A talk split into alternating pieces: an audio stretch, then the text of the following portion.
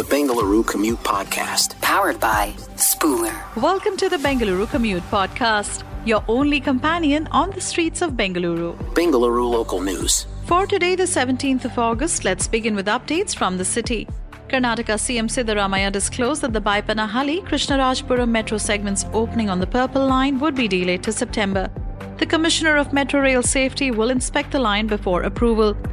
The metro network's current length is 69.66 kilometers, serving 6,10,000 daily passengers. Also, the Nagasandra Madavara extension and RV Road to Bommanahalli line are set for a December 2023 launch. In other headlines, BJP senior leader Basavaraj Bommai urged CM Siddaramaiah to reconsider rejecting the national education policy for the next academic year. Bommai voiced concerns about its negative impact on Karnataka's students and stated that prioritizing political motives over the youth's welfare is misguided. Bommai also underscored Siddaramaiah's past support for NEP during his leadership between 2013 and 2018, referencing Kasturirangan's role in shaping both state and national education policies. In some more news, during a Karnataka Pradesh Congress Committee meeting, Deputy CM D.K. Shivakumar hinted at upcoming changes in both the state cabinet and the party's state unit. The move aims to establish a new team in preparation for the 2024 Lok Sabha elections. Shivakumar, the state Congress unit president, emphasized the need for revamping at all levels and the possible removal of ministers amid reports of discontent. Up next, Karnataka Education Minister Madhu Bangarappa announced supplementary exams for second PU students facing failure twice, aiding their higher education pursuits. He also extended egg distribution to Class 10 under the midday meal scheme. Plans include transforming rural libraries into e libraries to empower rural individuals intellectually and socially. Now, on to other news. The recently passed Digital Personal Data Protection Act has sparked criticism from Bengaluru's data activists and experts. They argued that a substantial part of the Act lacks adequacy and grants governments unchecked authority over citizens' data usage. Despite some positive features such as consent requirements, stringent breach penalties, and data fiduciary obligations, experts contend that the law lacks specificity and clear guidelines for effectiveness. Moving on, over 100,000 applications are still pending under the Sakala scheme designed to ensure timely government service delivery. Approximately half of these are aged between 3 and 9 months, with 43,000 in the 1 to 6 month range. The Rural Development and Panchayat Raj Department has the most with 33,000 pending cases. Interdepartmental coordination, differing software, policy issues, and incomplete applications contribute to the backlog. Meanwhile, Bengaluru's Namma clinics are grappling with medication shortages and limited diagnostic capabilities. Although 225 out of 243 planned clinics are operational, many lack essential medicines, including insulin. With minimal available tests and limited equipment, they struggle to conduct essential diagnostics. Some clinics have only around 10 tests and lack basic lab equipment, prompting referrals to other facilities. Wellness activities and plans have been hindered due to funding constraints. On a different note, a six day music festival commemorating Veena Maestro Venkatesha Doreswamy Iyengar's 103rd birth anniversary commenced in the city. The event features artists like Vani Yadunandan, Anjali Sriram, Nirmala Raj Shekhar, N. Raj Kamal, Hemi S. Prashant, S. Shankar, and G. Ravi Kiran. The festival showcases compositions by Carnatic music trinity Tyagaraja, Muthuswamy Dikshitar, and Syama Sastri. The event is organized by Veena Doreswamy Iyengar Memorial Trust. National news. Moving on to the national news on former Prime Minister Atal Bihari Vajpayee's fifth death anniversary, Union Home Minister Amit Shah praised him as the Ajat Shatru enemy free of Indian politics.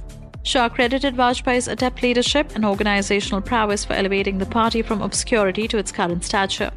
Shah honored Vajpayee's principled politics and global influence through a social media post. Meanwhile, Odisha's Chief Minister Naveen Patnaik announced the inclusion of over 400,000 individuals in the Madhu Babu pension scheme. He highlighted the state's economic growth and positive transformations in education, healthcare, tourism, and infrastructure. The scheme provides monthly pensions of 500 rupees and 700 rupees to the beneficiaries aged up to 79 and beyond 80 years, respectively. The state government plans to establish bank branches in 4,373 village panchayats, focusing on providing benefits to senior citizens, mothers, and individuals with disabilities. In more news, the Supreme Court introduced a handbook on countering gender stereotypes aimed at guiding judges to avoid inappropriate gender terms in legal language and court orders. Chief Justice of India D.Y. Chandrachud emphasized that the guidebook helps judges recognize and eliminate gender biased words and phrases. It provides alternatives to language promoting stereotypes, aiming to foster an unbiased legal discourse, benefiting both lawyers and judges. Shifting our focus, India's Chandrayaan 3 moon mission achieved its fifth successful lunar bound orbit maneuver, nearing its destination. With all lunar bound moves completed, the spacecraft will now focus on separating its propulsion and lander modules. The latest maneuver placed it in a 153 km into 163 km orbit. The lander module's detachment from the propulsion module is scheduled for today, while the soft landing in the moon's south polar region is set for August 23rd. In general weather update for the country, the IMD reported the monsoon trough and elongated low pressure area, initially north of its usual position, has begun moving southward.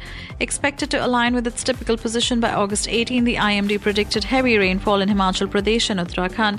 A cyclonic circulation over southwest Bangladesh contributes to continued heavy rain prospects for Himachal Pradesh, Uttarakhand, and northeastern India. International news. Turning our attention to international news, amid broader efforts to diffuse tensions between the US and Iran, Washington is urging Iran to halt the sale of armed drones to Russia. These discussions, conducted alongside a prisoner exchange deal negotiation, aim to de escalate tensions.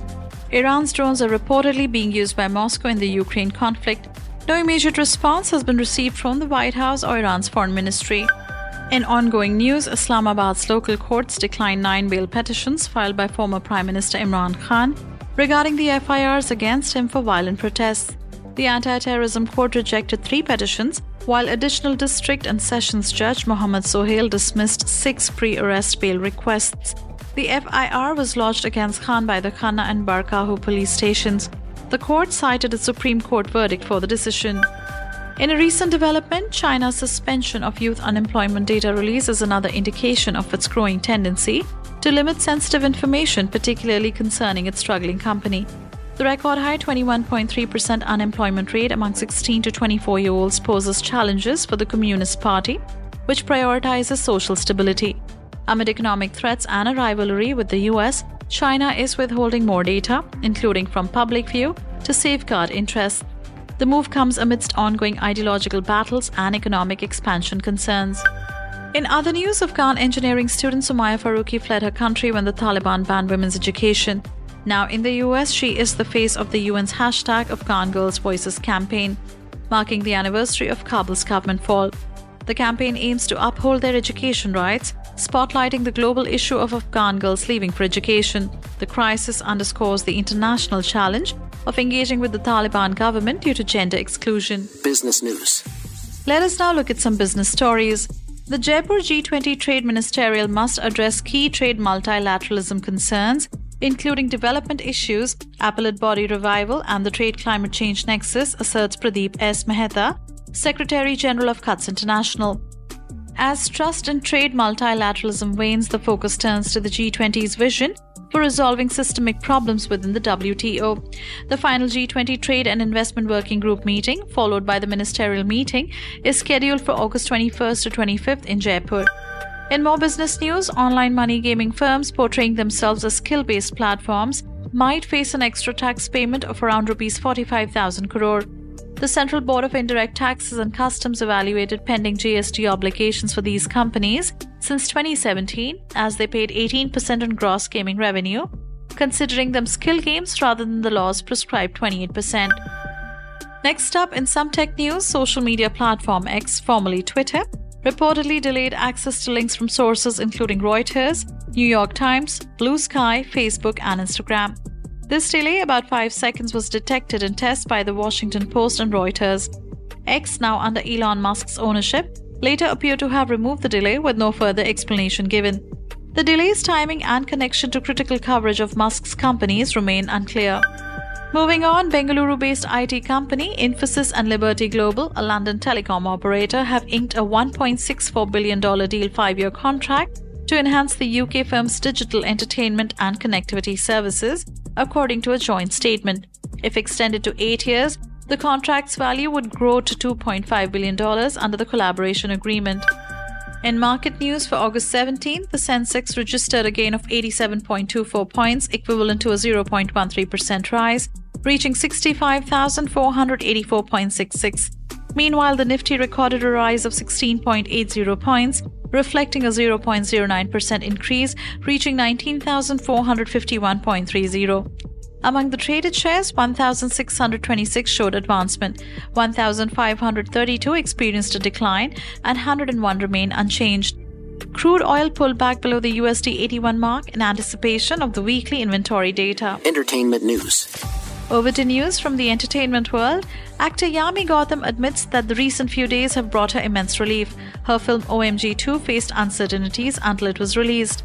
It awaited approval from the CBFC and when granted, it received an A rating and clashed with Gadar 2. However, the film's success has dispelled all doubts, marking Gautam's first theatrical release in four years. Yami also praised the audience's positive reception. In news from Hollywood, actor Zooey Deschanel and Jonathan Scott, the reality TV personality, are engaged after dating for four years, as per recent reports. Scott proposed to Deschanel during a family trip to Scotland, and she joyfully accepted. The couple shared their engagement news on Instagram with the caption Forever Begins Now. Scott's decision to propose in Scotland is significant due to his deep connection to his heritage. Meanwhile, in some news from regional cinema, Vijay Deverakonda revealed that Samantha Ruth Prabhu faced numerous challenges while dealing with a myositis diagnosis, causing her to withdraw from interactions. At a promotion event for the upcoming film Khushi, he discussed Samantha's journey and her decision to share her health struggles publicly. Despite initially not wanting to discuss it openly, Samantha later felt it was her responsibility to offer hope to others. Spooler Sports. In sports news, Indian doubles player Chirag Shetty aspires to retire with an array of medals from major tournaments, focusing on playing his best badminton to secure results. Partnered with Satvik Sairaj Rankireddy, the Commonwealth Games gold medalists have achieved success at the Indonesia Open, Asia Championships, Swiss Open, and Korea Open. Chirag's goal is to further accumulate medals from prestigious events like the Olympics and the Commonwealth Games. In more sports update, Brazilian forward Neymar officially joined Saudi Pro League club Al Hilal from Paris Saint-Germain for around 90 million euros plus bonuses pending a medical. Neymar, who moved from Barcelona to PSG for a world record 222 million euros in 2017, scored 118 goals in 173 appearances for PSG and won 5 Ligue 1 titles. PSG president Nasser Al Khelaifi expressed gratitude for Neymar's contributions.